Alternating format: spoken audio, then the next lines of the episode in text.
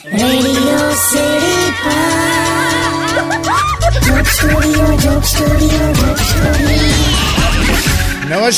મારા વાલા ગુજરાતીઓ રેડિયો સિટી જોક સ્ટુડિયોમાં આપનું સ્વાગત છે. કિશોર કાકા રક્ષાબંધન પછી આપણે આજે જ મળ્યા યાર. કેવી રહી રક્ષાબંધન? એક તહેવાર પતે ને એટલે કેટલાય વખત સુધી કોઈની પાસે છૂટા પૈસા હોતા જ નથી. ત્રાસ છે યાર. લે આ ચોકલેટો કા. હવલા ચોકલેટો હાલવાની તમે આવું મુઠ્ઠી ભરીને ચોકલેટો લઈને ફરો? નથી પણ કોઈની પાસે છૂટતા જ નથી. શું કરવાનું? નાના હતા ત્યારે પરચુરણ લઈને ચોકલેટ ખાવા જતા હતા. અને હવે પરચુરણ ના હોવાના લીધે ચોકલેટ ખાવી પડે. કંટાળ્યો હું તો યાર હું તો સરકારને નિવેદન કરું છું કે એક છે ને એક નવ્વાણું રૂપિયાની પણ એક નોટ કાઢો યાર. તો શું યાર આ ચોકલેટો નહીં ખવાતી આવે અને પાછું તહેવાર હોય એટલે બધી જ પ્રકારની કરન્સી નોટ હોય હા ઘરમાં.